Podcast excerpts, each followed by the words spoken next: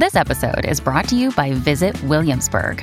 In Williamsburg, Virginia, there's never too much of a good thing. Whether you're a foodie, a golfer, a history buff, a shopaholic, an outdoor enthusiast, or a thrill seeker, you'll find what you came for here and more. So ask yourself, what is it you want?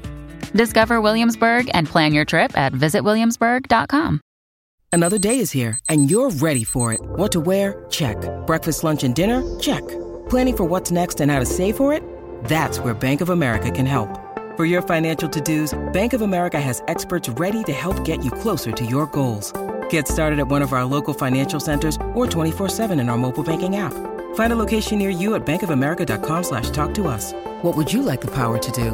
Mobile banking requires downloading the app and is only available for select devices. Message and data rates may apply. Bank of America and a member FDIC.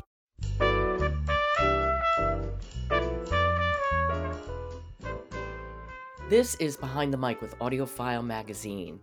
I'm Jo Reed. Kendra Winchester is with me, and we're talking audiobooks. The audiobooks that we're going to be listening to as 2024 dawns. You had a great one yesterday, Kendra. What are you going to do today? So, kind of continuing our audiobooks about families theme, we have How to Say Babylon, which is a memoir written and read by Safiya Sinclair.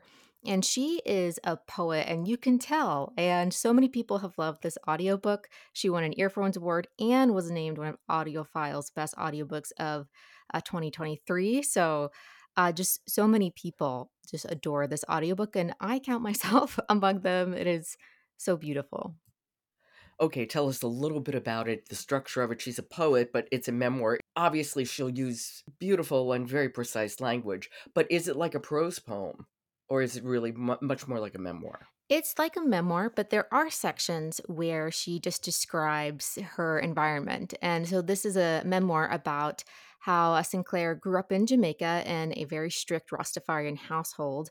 There's this idea of Babylon, which is a Western, like white Western culture that's encroaching upon on them. And so that's kind of like well, how her father viewed it as very sinful as uh, to be white Western culture And this particular sect that she was in, she talks about how her dad kind of took his own spin on it and he was very strict about what she could wear, what she could do. He thought she would become a Jezebel, and that was kind of hanging over her head her entire childhood. And as she grew up and hit puberty, her father actually became quite abusive. And so, what she does in the story is she just talks about the beauty you know, there's a lot of difficult things, but there's a lot of beauty in her story. And I think that poetry comes out when she's describing her environment, when she's describing her love of words, when she's describing um, like her relationship with her mom, which was always eh, full of a lot of tenderness. Well, her father was a musician, correct? If I got that right. Yes. And her mom is is really intellectually very gifted and within the isolation that her father imposed, her mother really opened up a great intellectual world for her. Yes.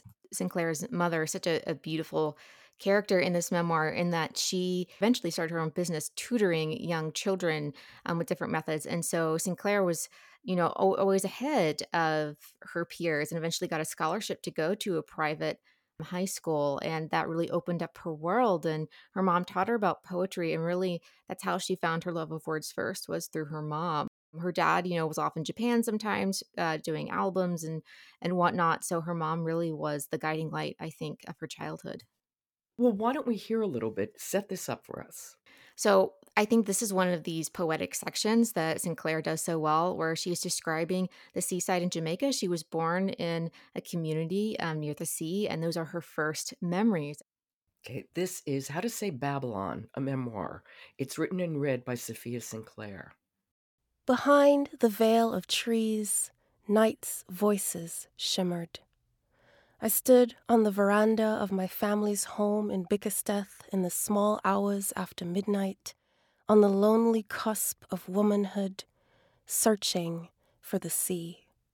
My birthplace, a half speck of coastline hidden by the tangled forest below, was now 20 miles away in the dark.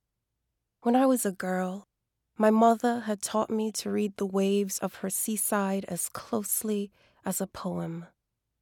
There was nothing broken that the sea couldn't fix, she always said.